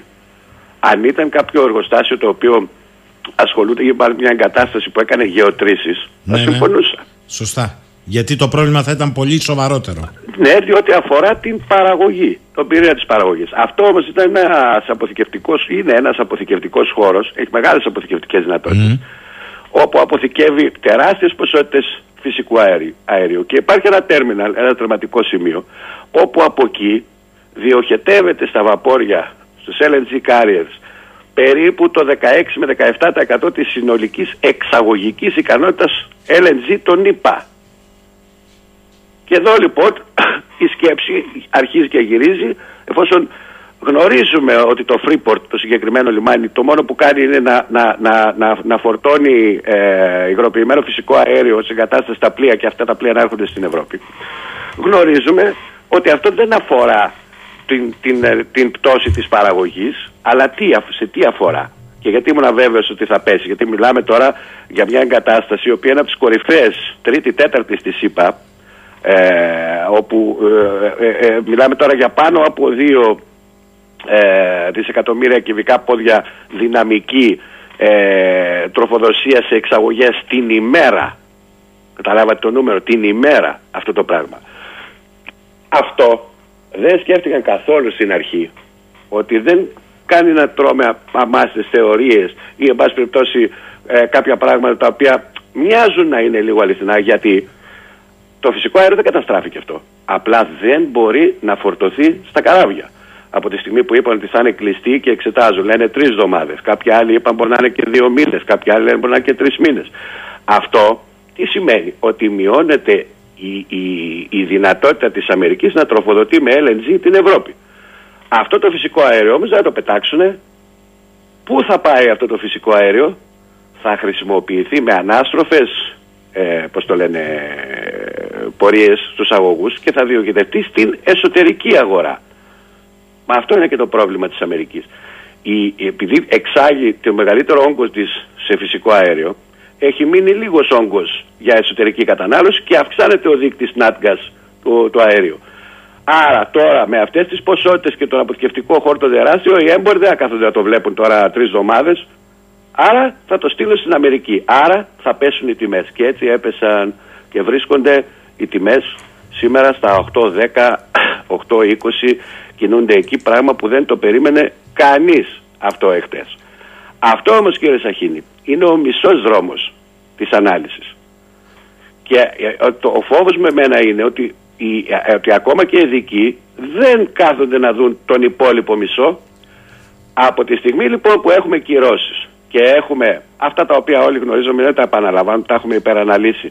Ε, σε ό,τι αφορά το φυσικό αέριο, ας πούμε, για την, ε, ε, ε, για την Ρωσία, τις κυρώσεις, απαγορεύσεις κτλ. Άρα έχουμε ένα στάνταρ το οποίο είναι μειωμένο κατά 16 η δυνατότητα εξαγωγών LNG της ε, Αμερικής. Ο υπόλοιπος μισός δρόμος είναι για να δούμε τι συνέβη από την ώρα που συνειδητοποίησαν τι πραγματικά συμβαίνει και αφού την πάτησε η Μαρίδα, τι συνέβη στον δίκτυ TTF, τον Ολλανδικό, τον Ευρωπαϊκό ας το πούμε έτσι, ο οποίος εξαρτάται εδώ και μήνες πάρα πολύ απ- από τις εισαγωγές και τις ροές του LNG, τι συνέβη, 16% άνοδος Ούψ. εκθέτοντας σφοδρά τους πολιτικούς αλλά και τον ίδιο τον Πρωθυπουργό ο οποίος είπε τώρα τελευταία ότι ε, ε, βλέπουμε μια μεγάλη πτώση της τιμής του Ευρωπαϊκού Δίκτυου Φυσικού Αερίου. Ναι, σίγουρα. Ό- Όταν από τα 250 έπεσε στα 70 είναι μια μεγάλη πτώση, αλλά είναι και πάλι ακριβά. Αλλά για κοιτάξτε όμως τώρα τι γίνεται μέσα σε μία μέρα. 15, συγγνώμη τώρα το βλέπω μπροστά μου, 16% αύξηση από πότε; Από την ώρα που συνειδητοποίησαν τι συμβαίνει από τη μια άκρη του Ατλαντικού, από τον κόλπο του, του, του Τέξας ας το πούμε έτσι, πώς ένα γεγονός, το οποίο δεν το είδαν και δεν το εξήγησαν καθόλου καλά, αντι, α, α, α, α, αντανακλάται και δημιουργεί ανάστροφες τάσεις και τις οργανωτές της τιμές σε εμάς στην Ευρωπαϊκή Ένωση. Συμπέρασμα; Συμπέρασμα τώρα τι θα πούμε, ότι και γι' αυτό φταίει ο Πούτιν; Πού πάμε λοιπόν, γιατί σήμερα είναι τρίτο τελευταίο μέρος για αυτή τη βδομάδα. Πού πάμε λοιπόν με όλα αυτά, κυρία Δαλή, ε, στην ενέργεια που εξηγήσατε σε δύο εκπομπές, τι συνέβη και την περίοδο των lockdown, στην ενέργεια, στο τρόφιμο, σε φοδιαστικές αλυσίδες, ε, στην επιχείρηση θερμοστάτης. Τα έχουμε όλα τώρα εδώ. Πού πάμε, πού οδηγούμαστε; Ε, κοιτάξτε, σίγουρα μπαίνουμε σε ένα πολύ ζεστό καλοκαίρι από θέμα τιμών. Κανονικά σήμερα, αν δεν υπήρχαν τα προβλήματα τα οποία έχουμε αναλύσει, οι τιμές του φυσικού αερίου και του πετρελαίου θα έπρεπε να ήταν σε πολύ χαμηλότερα επίπεδα και όχι αυτές τις ανωδικές τάσεις που περιμένουμε. Σίγουρα μέχρι το τέλος της χρονιάς θα έχουμε μια έκρηξη στις, ε, στις τιμές και σίγουρα θα ενταθεί το πρόβλημα της επισητιστικής κρίσης. Το, τα καλά τα νέα είναι ότι τα λοιπάσματα, η τιμή τους, mm-hmm. εξαιτίας του γεγονότος που σας, ανέφερα, που σας ανέφερα πριν, έπεσαν σήμερα. Φυσιολογικό δεν είναι; Ναι, αλλά... Τα κακά τα νέα όμως είναι ότι ανέβηκαν στην Ευρώπη τα λοιπάσματα. Μάλιστα. Λοιπόν, βλέπετε ότι αυτοί οι οποίοι δεν λαμβάνουν υπόψη τις, α, α, τις αντιδράσεις που γίνονται σε κάποια γεγονότα τέτοια σπουδαιότητας δεν μπορεί να χαράσουν πολιτική. Τι χρειάζεται λοιπόν, ανεξάρτητα τι θα γίνει, είτε ε, ε, ε, είναι το κακό σενάριο το οποίο ε, σας έχω αναλύσει, είτε ένα μεσαίο σενάριο ας πούμε, είτε όλα αυτά δεν γίνουν φέτος αλλά γίνουν του χρόνου. Ανεξάρτητα από το τι θα γίνει. Ναι. Αυτό το οποίο πρέπει να δημιουργηθεί αυτή, αυτή τη στιγμή να είναι σε όλα τα επίπεδα και σε επίπεδο κεντρικής πολιτικής εξουσίας στην Ευρώπη και στην ελληνική κυβέρνηση αλλά και οι επιχειρηματίες, ειδικά αυτοί οι οποίοι ασχολούνται με εξαγωγές θα πρέπει να στήσουν μονάδες παρακολούθησης, ελέγχου και ανάλυσης του κάθε γεγονότος που συμβαίνει κάθε μέρα διότι κάθε μέρα είναι κρίσιμη είτε για ένα επιχειρηματία είτε για ένα κράτος να την πατήσει και θέλει συνεχώς να κάνουμε monitoring, να βλέπουμε τι συμβαίνει από ανθρώπους, όχι οι οποίοι θα τους φωνάξουμε να μας πούν χρηματιστηριακά τι γίνεται. Τι θα την κάνω εγώ τη χρηματιστηριακή ανάλυση τώρα; Η χρηματιστηριακή ανάλυση θα πει τίποτα από τη στιγμή που ο αναλυτής δεν μπορεί να ξεχωρίσει ένα εργοστάσιο αν είναι εργοστάσιο ε, που κάνει εξορίξεις ή αν είναι εργοστάσιο το οποίο κάνει απλά διάθεση για να ξέρει ακριβώς πού θα κατευθυνθεί το πρόβλημα ή θα πιάσουμε να κάνουμε ας πούμε στατιστικά μοντέλα με χρονολογικές σειρές και να συγκρίνουμε και να βλέπουμε τάσεις. Αυτά είναι ωραία όταν δεν υπάρχει κρίση και συγκεκριμένη τετραπλή άσχημη κρίση και πρωτοφανή κρίση που ζούμε. Τώρα αυτή τη στιγμή θα πρέπει να αναλάβουν αυτοί οι οποίοι έχουν την ικανότητα να προβαίνουν σε αναλύσεις θεμελιωδών αρχών της οικονομίας που τις έχουμε ξεχάσει. Ποιος θυμάται σήμερα τις θεμελιώδεις αρχές της οικονομικής ανάλυσης; Πείτε μου.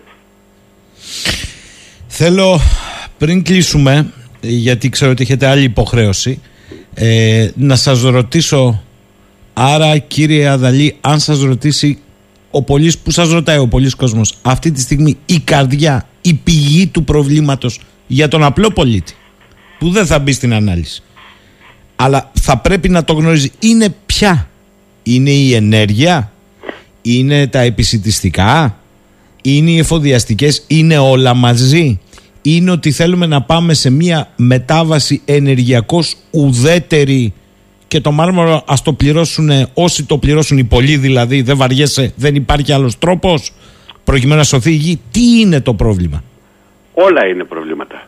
Και πλέον έχουμε συσσόρευση προβλημάτων. Το χειρότερο όλων είναι ότι κάθε μήνα αναδεικνύεται και ένα πολύ σοβαρό καινούργιο πρόβλημα που δεν το έχουμε ξανααντιμετωπίσει.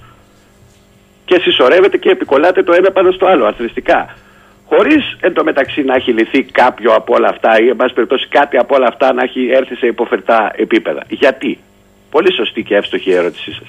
Διότι το πρόβλημα για να λυθεί πρέπει να το χτυπήσεις στην ρίζα του. Και η ρίζα, η γενεσιουργός αιτία όλων αυτών είναι η ενεργειακή κρίση και ο πόλεμος στις τιμές που, του πετρελαίου και των, των υδρογοναθράκων. Διεξάγεται πόλεμος μεγάλος το 2014 ο πόλεμος στις τιμές πετρελαίου έφερε την κρίση στην Ουκρανία και την επέμβαση στον Ντομπάς και στην Κρυμαία. Το ε, 22 πάλι η ενεργειακή κρίση έφερε τη νέα επέμβαση εισβολή στην Ουκρανία και, την, ε, και όλα αυτά τα οποία ζούμε. Αν δεν καθίσουν κάτω σε ένα τραπέζι οι συμμετέχοντες του πολέμου όχι υπό την έννοια αυτή που πάει ναι, ο Biden ναι, ναι, τώρα σαφές, σαφές τι λέτε. Στη Σαουδική Αραβία αυτά τα πράγματα. Βγήκε ο, ο πρόεδρος της Βουλής και του, είπε, και του είπε, δεν ξέρω αν το διαβάσατε, του είπε κάτι το οποίο εγώ δεν θα τολμούσα να το πω σε, σε, σε, σε, σε, σε ραδιοφωνική εκπομπή. Ότι πας να συναντήσεις κάποιον βασιλιά που έχει τα χέρια του βαμμένα με το αίμα ενός Αμερικανού δημοσιογράφου. Για σκεφτείτε το αυτό το πράγμα τώρα. Δηλαδή υ- υπάρχουν πολύ βαθιά πράγματα πλέον. Και, και η ιστορία διδάσκει ότι αυτά δεν λύνονται με χαργεντισμούς και πώς το λένε και ήρθα εγώ σήμερα σε είδα, μετά ήρθε ο άλλος, μετά πήγε ο άλλος. Εχθές ήταν ο, Μα- ο, πώς το λένε, ο Μαδούρος στην Τουρκία, εκεί να δείτε τι έγινε. Για δείτε το λίγο, γιατί αντέδρασε έτσι ο Ερντογάν. Ξέρει ότι μια δυναμική από τα 600 εκατομμύρια συναλλαγών με αυτή τη χώρα που θέλει την πάει στα 3 δις θα τον φέρει δίπλα πάλι στο τραπέζι της ανάγκης των Ηνωμένων Πολιτειών. Δεν το ξέρει. Το ξέρει και το παίζει αυτό το χαρτί.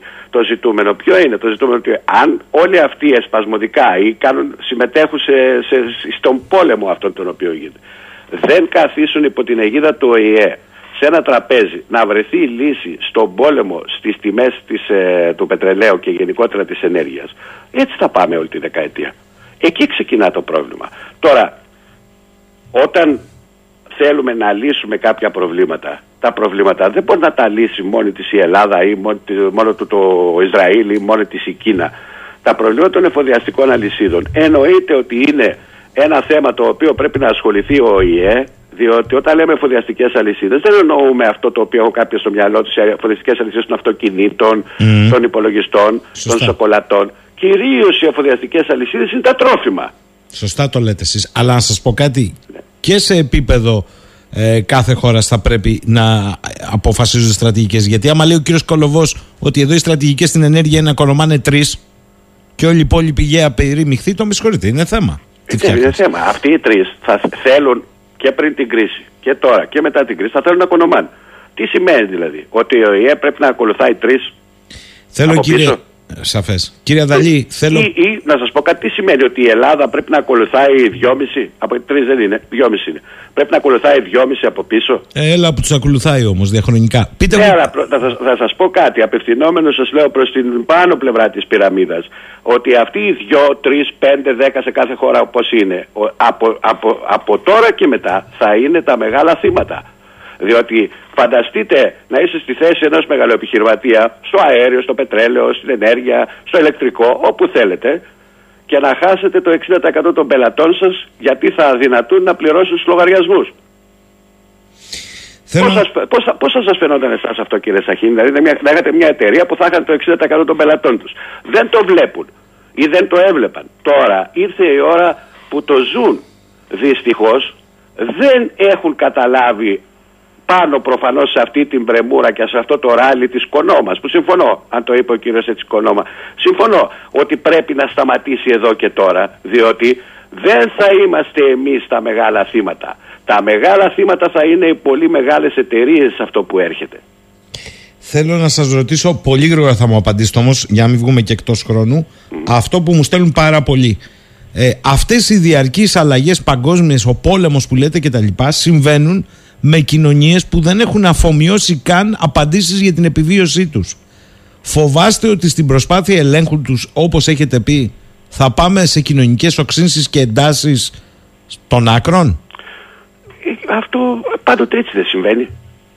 Πότε συνέβη διαφορετικά, δηλαδή όταν, όταν ε, ε, α, α, ένα σύνολο κρατών, χωρών αντιμετώπιζε τέτοιου είδους σοβαρές κρίσεις, ποια ήταν η κατάληξη; Ή κάθισαν σε ένα τραπέζι, έλυσαν το θέμα, έβαλαν τις βάσεις, αναχέτησαν αυτή, τε- αυτή την ε, κατηφόρα, την, με την ταχύτητα με την οποία γίνεται η πτώση, γλίτωσαν την ύφεση και προχωρήσαν σε μια κατάσταση ομαλότητας ή άφησαν τα θέματα να εξελιχθούν στην τύχη τους και οδηγηθήκαμε με μαθηματική ακρίβεια σε μια παγκόσμια σύραξη.